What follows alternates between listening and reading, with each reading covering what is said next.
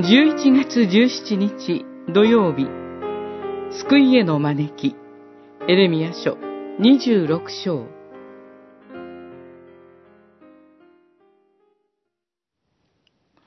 主が私を使わされ、お前たちが聞いたすべての言葉を、この神殿と、この都に対して予言させられたのだ。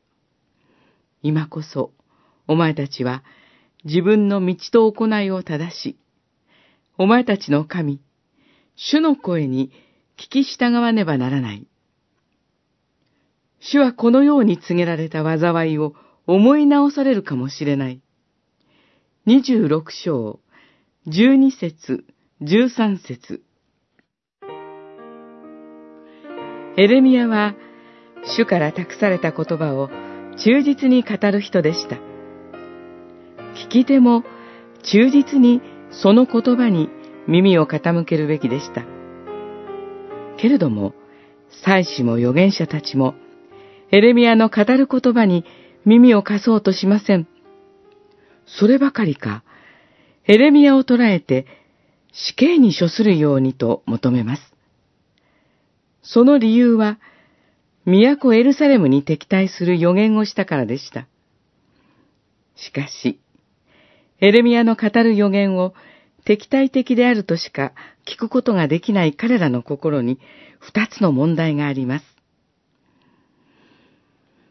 一つは、罪が蔓延していても、それを感じることができない鈍感さです。そのために、神の怒りを理解できず、エレミアの言葉を敵対的な言葉としか受け取れません。第二に、予言が語られる意図を聞き違えています。主の御心は、都を滅ぼすことにあるのではなく、民が悔い改めて、主に立ち返ることにありました。神の言葉の中に、神の恵みと憐れみとを聞き取らなければ、神に立ち返ることはできません。罪人である人間は、多かれ少なかれ、これらの問題を抱えています。しかし、神は忍耐強く語ってくださいます。